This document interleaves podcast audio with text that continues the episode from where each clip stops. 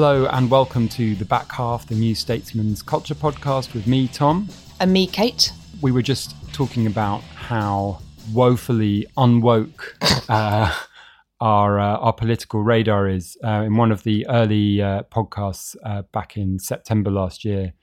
Uh, in the series, we went to see Morrissey, and you might remember it was a it was a gig he did at Maida Vale for the BBC, and even if you didn't hear it, you probably kind of encountered the sort of social media storm afterwards because he made some very like offhand and sort of slightly indecipherable comment. Poorly he? structured joke yeah.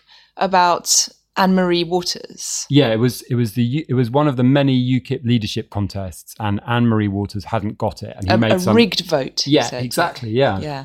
People took this as an endorsement of her. She's a fairly dodgy anti-Islam campaigner. She was the one that didn't Farage call her a fascist. yeah, something. she's basically too too far right for for UKIP. So we were in this BBC studio in Maida Vale, and and you know in the little bubble, we were just thinking, what a, what a wonderful creation Morrissey is. And we came out, and there was this massive media shitstorm going on. We were like. Just let the man be free to make his art. That joke was harmless. Yeah. and we talked about it as much on this podcast as well, and we said, you know, it's all been blown out of proportion. it wasn't a, a far right comment at all. Now, oh, well, about a week ago, um, Morrissey came out with a kind of uh, self organized interview on his website in which he not only an- endorsed Anne Marie Waters, but also endorsed the party that she formed in October last year called For Britain. Yeah, so it was part of a, it was a long game. And we thought it was a terrible overreaction. And we briefly hated 2017 at that point. and modern modern people and phones and Twitter and everything. But yeah, we are the the non woke podcast. I'm afraid. So today we are not going to be talking about Morrissey, but we are going to be talking about a rather extraordinary British debut film called Beast. And we're going to be talking about a long running Radio 4 show called Soul Music, which you may or may not have heard, which has just, I believe, been moved slots as well. So it's sort of slightly more accessible to you now if you're sort of listening to the radio after nine o'clock in the morning, as a lot of people are. And we will have the millionth, because we've done a million of these podcasts have now. we? We Amazing. have, yeah. Um, Celebration. We'll have the millionth non-anniversary, the uh, cultural event of some small significance uh, that took place at some point in the past.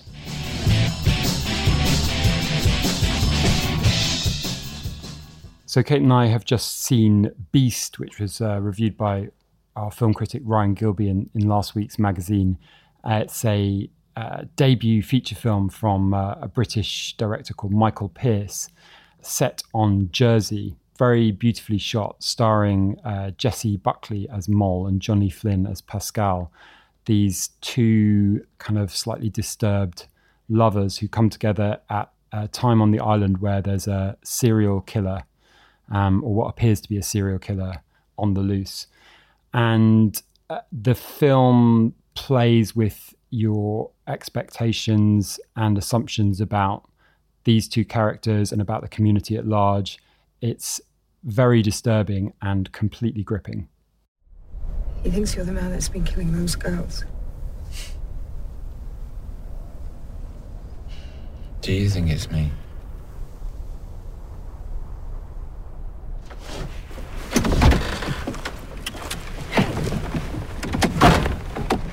Walk away from me. What the fuck do you want from me? I want you to tell me that you didn't do it. I lied for you. I said we were together that night, and I need to know I did it for the right reason. Yeah, well, you don't need to lie for me anymore. I'll get through this by myself. Oh, God, I don't understand you. How can you ask me that? I love you, and you're asking me that. So that was Johnny Flynn and Jessie Buckley in Beast. Johnny Flynn having a, a second career or a, mm. or a, another part to his career anyway. My mother is in her late 60s and she's used up all the data on her phone watching clips of Johnny Flynn because she really fancies him. He's 35. And she didn't she couldn't work out why her, her phone wasn't working anymore. She got really annoyed with it. Is it the internet connection? And my brother had to point out, no, you have used up all your data on YouTube.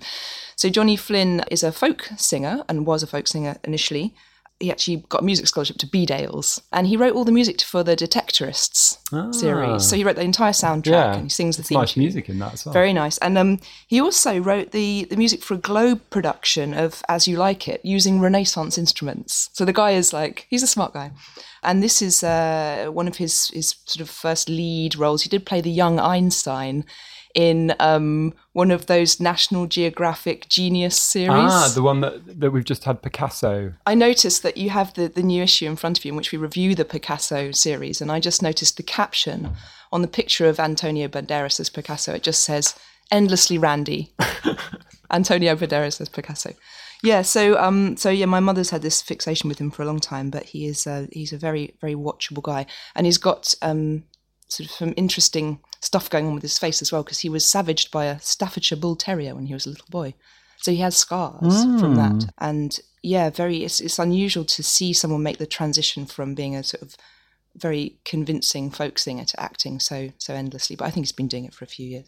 He's got a very kind of weather beaten look in this. His his character is um, he's an outsider character. His parents are absent, and we kind of first encounter him as, as a sort of in a kind of woodsman role. He's got a he's got a rifle and uh, rabbits in the back of his uh, back of his van or back of his car, and he rescues uh, Moll from the kind of unwanted attention of uh, a pretty pretty sinister guy. The film's called Beast, and it's interesting when you see people writing about this. Everyone like picks up different fairy tales to like. I noticed Ryan refers refers to her as a Red Riding Hood. Yes. And the director talks her about about her as a Cinderella character because her home life is she's very very put upon. She's got this incredibly chillingly domineering mother. the mother's like something out of a Michael Haneke film, right? yeah, and she's like a wicked stepmother as well, isn't she? Totally steely, Yeah. repressed mother who obviously fancies her boyfriend, so which is brilliant. Did you and think? I thought so. And every move, every moment that the mother makes to try and um, stop Moll seeing this this new boy pushes Moll further towards the boy. So it's like a very kind of it's an interesting um, examination of mother daughter dynamics as well, and the kind of mirroring that goes on there. I, I think, I mean, Ryan particularly points out its fairy tale quality as well, and I think I was wondering why it feels so much like a fairy tale, and it's it's incredibly solid and gripping, and it's got a kind of archetypal power about it. There's no technology. We were thinking about this. There's, there's no modernity in it, really. The pacing is perfect. The way that the romance um, develops, given you know between these two people, it's a lot of the film is given over to that sort of first two weeks of their relationship and the escalation of it. And it's the weather is incredible. It's it's summer. I don't know how they did this. But it's a very English summer, but it's also slightly more hyperreal and beautiful than English summers really are. So she's always, even if it's four o'clock in the morning and she's walking through a forest, she's wearing a tiny little summer dress and she's covered in mud and she never looks cold. But they're not really like sweating in the sun either. So it's kind of, it had this very English quality, but almost sort of too good to be true somehow. I love that scene when she's walking walking through the forest at four in the morning, and it really captures that kind of uh, grainy four a.m. four a.m. light. The other thing that makes it very fairy tale, I think, is um, well, as Ryan says, Red Riding Hood, her this red-headed heroine, kind of instantly, you know, this kind of pale-skinned red-headed heroine instantly puts you in that place. But then, wh- when they use the kind of the earth, she comes back once to her pristine uh, house covered in mud and and kind of the mud under her her fingernails is kind of being rubbed off on this sort of perfect, perfectly cream sofa, and mud all around her mouth and stuff. She's kind of like she really kind of gets gets down and dirty in the Jersey mud. I think the fact that it's set on Jersey as well gives it this kind of slightly far away quality. Um, I love how they're not metropolitan youth Yes. who are trying to get out. They Yeah. she works on what they call the granny wagons, the Yeah. uh, the tour buses, giving old people tours of Jersey, and he's a handyman and stuff. And they're very rooted in Jersey social structures Yeah. and Jersey life again, which yeah makes them feel sort of cut off from from what we usually see in films in a way. and the director Michael Pearce did grow up on Jersey. Ah, did he? Yeah. So I think that's that's lived. So And what else has he done? Like what's what's his he, story? he took he spent seven years making this film. no. Yeah, which kind of when you see something like this, I mean, not. I'm sort of almost encouraged that it took him seven years because it's the product of hard work as well as sort of genius, I think. But yeah, no, he he grew up in Jersey and and has talked about how it was quite a kind of different and stifling place to be, and then film school, and then just kind of making commercials and short films and things. And the starting point for this, which you'll be interested in if you don't know about it already, was um, the Beast of Jersey. Do you know about this guy? I remember. I remember that. Yeah. So he was a guy called Edward Paisnell, who was a serial rapist and paedophile. You're just saying you'll be interested in that, yeah, Kate. well, you will. You will. it's right up my street. There's no irony involved in that. I'm just stating a fact. Tell me more about the Beast of Jersey.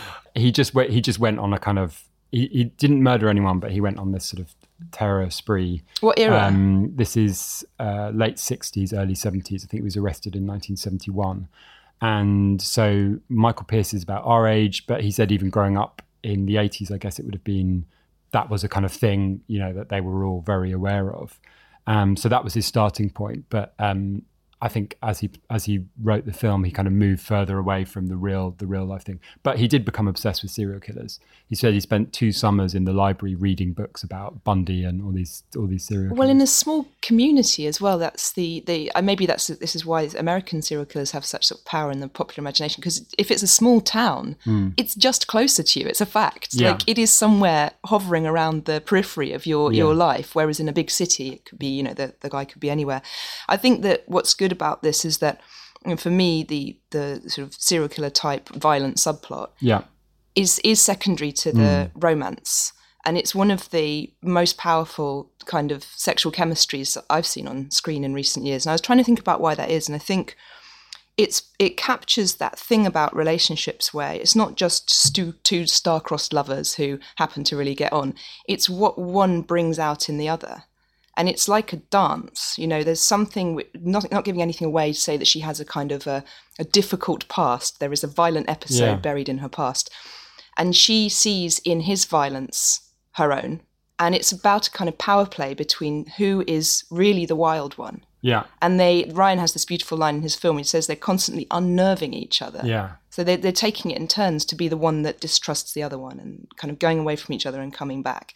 And that sense that she is activated by his roughness, and that helps her break out of her own prison that she's in with her family. So, really, it's kind of a very realistic portrayal of what a relationship can do, like how it can free you, I suppose.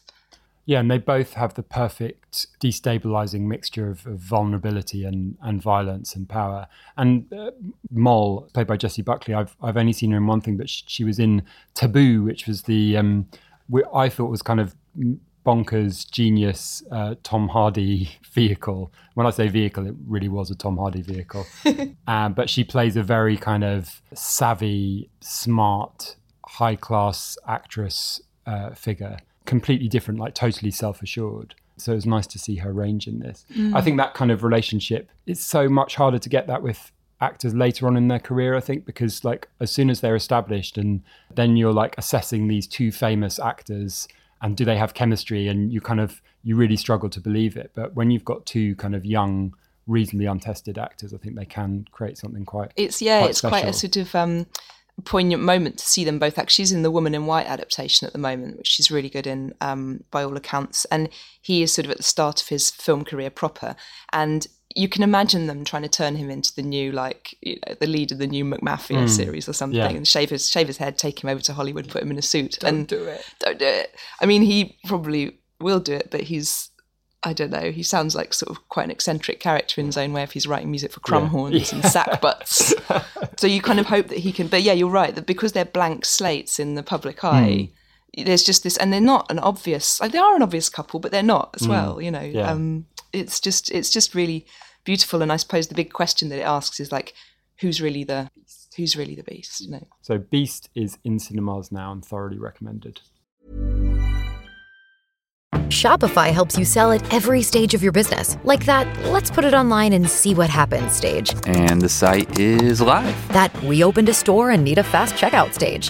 Thanks. You're all set. That count it up and ship it around the globe stage. This one's going to Thailand. And that, wait, did we just hit a million orders stage? Whatever your stage, businesses that grow, grow with Shopify. Sign up for your $1 a month trial at shopify.com slash listen.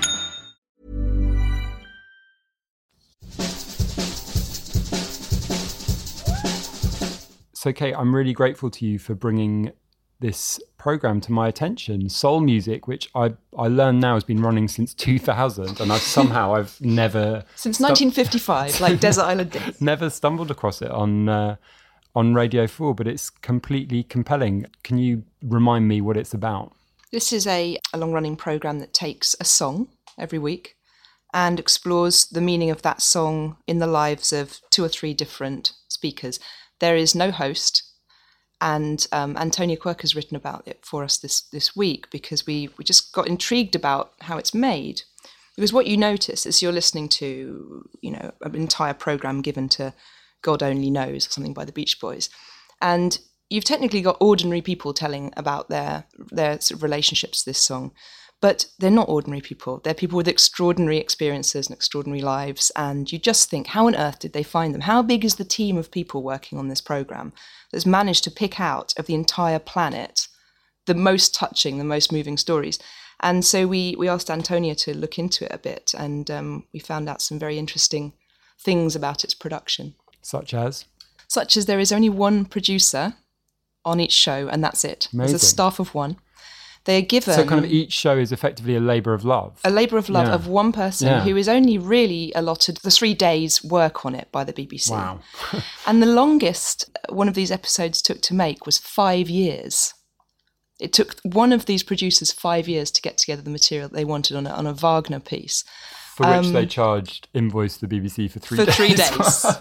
and it's a bargain. most of the the research is done trawling through uh, wedding videos, personal blogs, Facebook, to find the s- sort of most striking connections to particular very famous pieces of music, and then uh, maybe you know interviewing people over Skype or by iPhone when they're sort of stuck over on the other side of the world, and then putting it all together. But I mean, what was your what? Why do you think it works? I so just well? it's it's just such a it's just such a brilliant structure. I think not having a host, I think what they do is really clever in that they do they give you a little bit of kind of the story of the song because they often have maybe one of the voices is uh, someone with a genuine connection to the creation of the song. So, for instance, God Only Knows, they have Al Kooper, who was a musician in California at the time, um, was kind of on the periphery, invited over to um, Brian Wilson's house with him, uh, where he's playing his piano in the sandbox. There's a brilliant bit in that where he just says, um, yeah, he's sitting there playing the piano in the sandbox in his living room. There's a soda fountain in there. You know, these are things that aren't in many people's living rooms. um, so there's a little bit of kind of inside information on on the song, and then you just get these extraordinarily emotional stories from completely unexpected places and it's really beautifully edited as well. They're all they're all woven through. You get the song itself coming in and out. They might mix in a cover version or a sort of unexpectedly stripped down version or a demo version but they never give you any and i've seen on online this has annoyed a couple of people but there's no information on what they're what they're playing. You know on one of the classical ones someone was saying i want to know what version this is. But it's just it's not about that at all. It's about the resonances these songs have for people. I wonder maybe for the maybe we should just say for the so for example for the, if we're talking about the god only knows ones you've got al kooper you've got a woman talking about uh, how much it meant to her parents which is quite a, a quiet story in a way um, and how it was the connection how it was sort of the glue between her parents then you've got this um, christian couple don't you young missionaries Yeah. out in Burundi. Um, and the producer of this show, Nicola Humphreys, found a wedding video on a 3 a.m. trawl uh, of the internet of uh, this couple dancing to God Only Knows. And manages somehow to find out that they're actually two missionaries who met and fell in love, and obviously, you know, took their relationship in a certain, a very religious manner. Yeah. they met, so they had a walk together, and, and they told each other that they um, they would possibly like to spend their lives together. And then the young woman Ruth went off to swim in a local lake, and she asked God whether Claude was the man that she was supposed to spend her life with. He said yes, so she went back to Claude and said, you know, and now they're a missionary couple working over there. And their relationship, of course, to God Only Knows is such a literal interpretation of the lyric. It's Yes. that beautiful thing where Yeah. it leaves the hands of the, the writer of the original songs. And it literally is about, well, God said this is okay. Yeah. Therefore, we're going to dance to this at our wedding. and and also the sort of comfort of you know, she speaks with sort of great happiness about the fact that the song symbolizes everything being in God's hands. Basically. Yeah, yeah. I, I it made me think a bit about um, the special relationship that we have to radio, in particular Radio Four, which is that it's sort of on in the room. You're getting on with stuff, and you kind of come in and out. And for that reason, it can be very irritating, um, in that you kind of catch snatches of programs and you want to know what's going on. And i had this i had quite a difficult relationship with soul music for a long time because it, it annoyed me the way the songs faded in and out Right. for two or three seconds. And i was trying to kind of i was trying to follow something and i found it difficult to follow. And it just made me think about how it turns us into like grumpy old people shouting at the radio because in a way we're so invested in it. We know these programs are fantastic. It's a bit like the long view you know um, on i think it's on tuesdays. It compares to uh, something from the, the present day to a, a thing of historical import, and it, it draws these parallels between them. So there was a great program recently comparing driverless cars to the railway boom of the 1830s, and it's absolutely immaculate. It's a beautifully done program, apart from the fact that they always get a trained actor to read out the official documentation of the time in a very dramatic Simon Callow-esque voice. And so you're kind of throwing things at the radio, going, oh, "Why are you putting that silly voice on? This is a great show." And I had that with soul music. I thought, like, why, why are you playing such short clips? Who are hmm. these people? Hmm. And then I realised um, there was a particular episode where I remained in the kitchen for the entire time hmm. because of how gripping the story was, and it was an episode on "Boys Don't Cry" by The Cure, and it was the writer Poorna Bell talking about her relationship with her husband, the journalist Rob Bell. And she started right at the beginning, total like blank sheet of paper, and she described the way they were set up on a date and the, the way he wasn't the kind of person she imagined she would like. And you were gripped thinking it's a love story. And then, over the time in their marriage, uh, she realised that he had he suffered terribly from depression. Three years into the marriage, he told her he had a heroin habit. They ended up breaking up despite sort of working on the marriage for ages, and then he eventually committed suicide.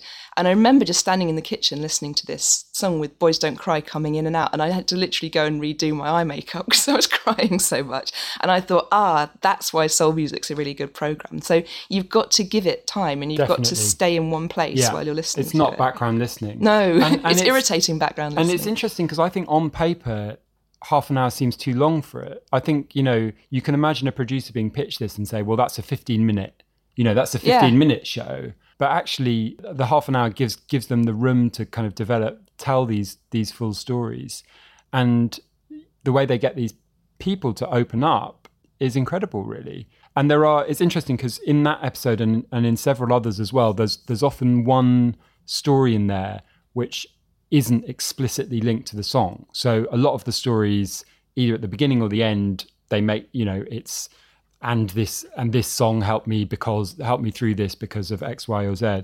For instance, in that "Boys Don't Cry" one, there's a there's a British athlete who describes you know moving in a different way, but um, uh, his sort of last chance at the Olympics, and uh, he has this horrible injury, and he can't make it th- for the next sort of 200 meters or whatever and he just ends up breaking down crying and his dad comes down to like comfort him. But there's no he's not saying and that's why i love the cure song. Like he doesn't mention I'd it. forgotten It's just- all about that it's story. just, it's just the, the producer or whoever has decided that this is something that perfectly illustrates the, the theme of the song which it which it which it does Didn't his dad walk him to the finishing line or something as well? uh, it was something really. everyone is everyone's trying to stop him basically saying like you don't need to do this he's like pulled his hamstring or Yeah. something he's obviously in terrible pain and is limping through the last you know determined through some sort of misguided idea that he has to finish it the breadth of stories is uh, is really wonderful and then you get some that have a kind of a genuine you know i listened to the one on uh, Sam Cooke's "A Change Is Going to Come," um, and um, so that's a politically very, very important song. So you get personal stories there, but but um, you also get a bit of bit more of the kind of political context, and you hear from Sam Cooke's brother. I mean, how do they get all these people? you know, know. they just get Sam Cooke's brother. on no budget. Yeah. um, maybe this is why some of them take five years. But, you know, Antonia points out that they don't use archive material. So, which is, must make life much more difficult for them. You know, doing God only knows, I bet they could have dug up clips of Brian Wilson or whoever, but but they insist on kind of going to these people fresh. So What was the in Antonia's um, piece? She talks about Frankie Valli um, talking about singing um, one of his songs to a load of Vietnam vets. oh yeah, I have a feeling it was "Can't Take My Eyes Off You," and he'd never told this story before. And if it was that song, that very scene appears in The Deer Hunter. I mean, it's before they've gone off to Vietnam, but it's the it's the last night before Christopher Walken and Robert De Niro go off to Vietnam, Right. and it's one of the most kind of gutting moments in the film because everyone's sort of been drinking all night and Christopher Walken has sung this this song while he's playing pool and then everybody just stands around and like stares into their glasses thinking like tomorrow we go over the top so it's an amazing kind of match of of fact and fiction hmm. that Valli actually sang it to a load of Vietnam veterans when they hmm. came back and they were still in their uniform I mean when uh, in terms of finding these stories from from ordinary people that's what made me sort of it reminded me of uh, the desert island discs episodes where they choose people who are not well known yeah. it's just that kind of needle in a haystack thing in terms of production. How do they start when they don't know the s- story is there? How do they pick that unknown person and or you know that sort of non-famous person hmm. and and find these life stories? And again, that's why I thought it must have a huge team of per- people working on it. And to think that it's one person on I each know. show, it's just Yeah. It speaks also to that, this idea of you know which we tried to um, uh, tap into a little bit in um, in the Christmas issue of the New Statesman that we worked on, where we asked writers and various NS contributors to talk about an album that is important to them in some way, and the distinction. The, the the sort of difference between my favorite song or my favorite album and one that actually means something to you um, or kind of has shaped your story in some way is is quite an interesting one because um, if you're asked what your favorite album is, you kind of leaf through the the the part of your brain marked sort of critically acclaimed or you know like how do I impress the person I'm talking to? Well, maybe you don't. but that, that kind of is often the sort of gut gut instinct. But actually, you know, when you when you're asked to uh, to think about uh, a piece of music that really means something to you, it's often, you know, it's often completely different. Yeah, and it's often not the cool one that you want to show as uh, as your your favorite album. So it is very. I mean, we did a, a big feature on it in the Christmas issue. yeah sort of- and and and some of those some of those stories like the nicest ones were you know george saunders talking about being a being a teenager and listening to yes and kind of having an epiphany about what it means to be an artist Yes, and he also Uh, said that um, wasn't it wonderful to see? Uh, I think a, a young person, I think in, in the form of St- uh, maybe Steve Howe, being able to express music so happily, Yeah. which was a complete antithesis of the whole punk era and everyone being sort of pissed off and indie-ish and cool. And it's just like he just loved the fact that he was playing his guitar so well and looked happy while doing it. And there's something about that attitude that you see in Saunders' writing. You know, Mm, yes. that's, it's all it's part of his ethos. You yeah know?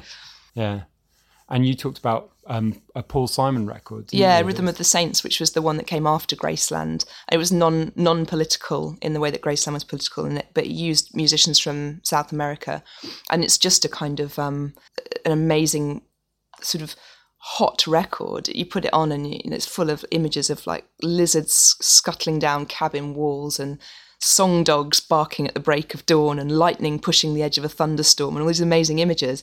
Um, and it's it's recorded with you know a battalion of 100 drummers and stuff. And you put it on now and you are instantly um, back in that family holiday that you had in 1991 uh, where you you wind the windows down in the car and just hit with a wall of hot air and stuff and I think there there are lots of people who have a, a very visceral connection to that Mm. Paul Simon record and it's not one that's like critically talked about very much it Mm. did very well but you know it's not it's no Graceland in people's it's not minds. lyrically you know it's interesting with these soul music choices because some of some of them the meaning very obviously comes from the lyrics but whereas some of them it's it's from the music Yeah. and, and um you know the lyrics of graceland are kind of so rich but the for rhythm and saints it's more about the music and the texture What the would you music, isn't choose, do you think, if you had to choose one that was a life album rather than a favourite album? I think a lot of the contributors to that feature homed in on a kind of adolescent period, and I do think that's probably where I would go to as well, because you're just sort of obsessively listening to the same albums over and over again. So, you know, while it's not sort of particularly original or cool, it would probably be one of maybe three records that I just listen to obsessively on the bus to school every night going to sleep. So it, it might be like uh, Jeff Buckley's um, Grace, for instance. um, where you know every single note, you know, like the back of your hands, or maybe um, maybe Nick Drake's uh, uh, Pink Moon. Um, I'd like to hear a soul music on on uh, Nick Drake's Pink Moon. Actually, it's a it's a weird song. I was re-listening to it. The lyrics are almost nothing. He just says, repeats the phrase "Pink Moon," and I just realised in re-listening to it that I'd always misheard the first line, which I always thought was uh, saw it written on a suicide, but it's actually just saw it written and I saw it say. Which doesn't even make any any sense. You made it so much darker than it was. two years later, anyway. Your teenage mind. Yeah. um, so soul music is now. I looked this up, so I have information and everything. It's on Wednesdays and it's on at nine in the morning and also nine thirty in the evening. And uh, they're currently apparently working on Night Swimming by REM. So if you've got a Yeah. Phone the Yeah, BBC. BBC. And Make it a good story. As with um, all as with the brilliance of iPlayer, there's there's loads of them online, so you can actually kind of properly binge on this, as I've been doing for the last few days. So, Kate, our non-anniversary this week, 18 years ago. Is it 18 years? Yeah, Mm. 18 years ago this week. What happened? Gladiator hit the screens. This is not a non-specific, uh, non-important cultural event because this was a huge cultural event. Although, having said that, when I told Claire, my wife, that we were doing Gladiator, she was like, "Oh, great! Um, can't wait!" And and then uh, it, it emerged that she thought I'd, I was talking about Gladiators. That's the true. TV series. Well, we could do that another week. That's then, and that prefigured Gladiator, didn't it? Um, we went. My entire floor at university went to see this at the Odeon, Tottenham Court Road. It was the first time I laid eyes on Joaquin Phoenix as the Elvis resembling, snivelling, incestuous, sadistic Commodus, um, the uh, emperor who was thought to have brought about the fall of Rome, or begun the fall of Rome. I found out that Jack Gleeson modelled Joffrey in Game of Thrones on Joaquin Phoenix. That makes total sense. Yeah, yeah. Brilliant, brilliant performance. I think his first line in it is he runs up to um, some battlefield where extremely bloody battle has just taken place, and he goes, "Am I too late, Father? Did I miss the battle?" and it just goes downhill from there. It's absolutely brilliant. Apparently, Mel Gibson was offered the lead role of uh, uh, Maximus, Russell Crowe's, Russell Crowe's part, Hmm. and turned it down because he said he was too old. Hmm. Thank God it wasn't Mel Gibson. Yeah, that. that would have been a totally different, different film. Yeah. Oh, was that pre or post Braveheart? I get p- post Braveheart. I, think it was just post Braveheart. Yeah. Yeah. Um, I guess maybe that made him the obvious choice for another sort of sword wielding historical figure. I've just got one sort of interesting fact about Gladiator. Shall I do it now? or Do it now. yeah, which I discovered when I was. Um, this isn't. Other people know this. It's not knowledge that only I am privy to. But um, when I interviewed Nick Cave a few years ago, I was um, reading his novels and doing a bit of bit of research, and um, I discovered that he had written a script for uh, a sequel to Gladiator, Gladiator Two. Russell Crowe had approached Nick Cave direct, Wow. directly to write the sequel, and Nick Cave sort of said, "Yeah, I'm kind of interested. Didn't but didn't didn't you die? You know, didn't you die at the end? Did I miss the ending, or, or, or wasn't that you dying?" Um, and he's like, uh, "Yeah, yeah, you you worked that out." So Cave wrote this. Uh, I mean, I I wonder whether there's a there's a version of this circulating somewhere in, in, in Hollywood, but Cave wrote a version of this where the Maximus character goes down to purgatory and then the gods are are all dying out because this Christ figure has come come to earth. Wow. And the the uh, the many sort of Greek and Roman gods are um, are really suffering, and so they send Maximus down to kill Christ Oh my God. and his Is, followers. was Christ going to be played by Mel Gibson? Cave wanted so was, this was going to be called Gladiator Two: Christ Killer. no. Yes. Is that real? yeah. Well, this is what Nick Cave says anyway. Maybe he's having us all on. But Russell Crowe's talked about it as well, and Ridley Scott. Crowe Um, was. Sorry, go on. Then the bit I always remember for this is like, so that's the kind of setup, and then he becomes this sort of eternal, like endlessly replicating warrior. And so the last 20 minutes of Cave's script has him, this Maximus character, just fighting in every war in history, like up to Vietnam. Anyway, Ridley Scott said it was it was a brilliant piece of work, but no one would ever. But no one would ever would- touch would ever it. make it. So I, I found out that um, Russell Crowe was continually unhappy with the, uh, the screenplay by William Nicholson. and he kept rewriting parts of it, and he would strop off the set. And there was there's a famous line in there where he goes, "I will have my vengeance in this life or the next," and he initially refused to say it. Um, and he told William Nicholson, "Your lines are garbage, but I'm the greatest actor in the world, and I can make even garbage sound good." And I thought, so what else did William Nicholson do? Because this obviously wasn't a very good relationship between the pair of them. William Nicholson did the screenplay for Les Miserables, which Russell, Russell Crowe was the lead in. So this You maybe they that- actually love each other. Yeah. This is just a kind of eternal fight between the two of them throughout their careers. But yeah, I don't think he was particularly easy to get on with. I just want to watch it again now, but it is it's it's long, and I think that in now that I'm in the age of two screening or three screening, I'm not sure if I could uh, focus for the entire time. Good focus. It's uh, yeah. The I, I watched I rewatched the ending. I have to say, which is uh, his death scene, where it kind of goes into this sort of Instagram filter world. Yeah. uh, of the the ancient. It's a lot uh, of blue filter. wheat fields of uh, of Elysium, where he goes and meets his uh, his wife and children. I think it invented the slow motion battle as well. Did it? Yeah, like the, the the opening battle scene is in a field in Right. Surrey that was set for deforestation, and Surrey Council were just like, "You can burn it if you want," so they just slashed it and burned it. And for some reason, it became blurry, so they then turned it into slow motion, but it was an accident or something. And then you just see that everywhere now, and you see the. They also they also thought, and I've heard some rock star say this the other day, that the Colosseum was too small.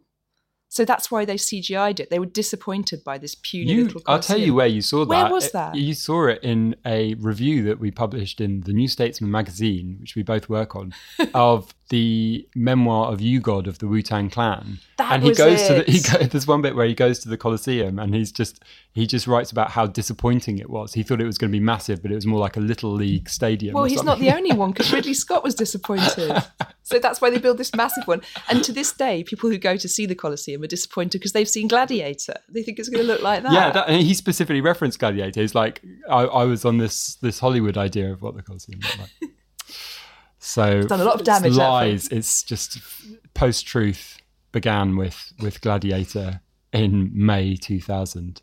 Um, but I think we're probably both going to go away and rewatch Mm. we had it. the soundtrack on CD. Hans Zimmer. dee, yeah, dee, yeah, yeah. It's a good working soundtrack actually. We often talk Okay. about working music, but Yeah, because it's it's sort of Gladiator. shapeless singing as well, isn't it? It's like lots of-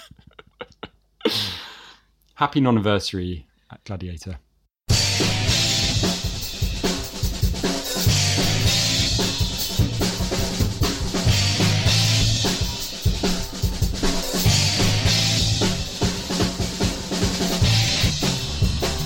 Thank you for downloading this episode of The Back Half. Do get in touch on Twitter, rate us on iTunes, listen to the other New Statesman podcasts.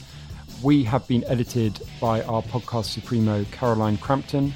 And I want to leave you with Hans Zimmer's score to Gladiator, hmm. but I think a very, very close second best to that. is the musical Kick in the Balls that is Pistol Jazz and Godspeed.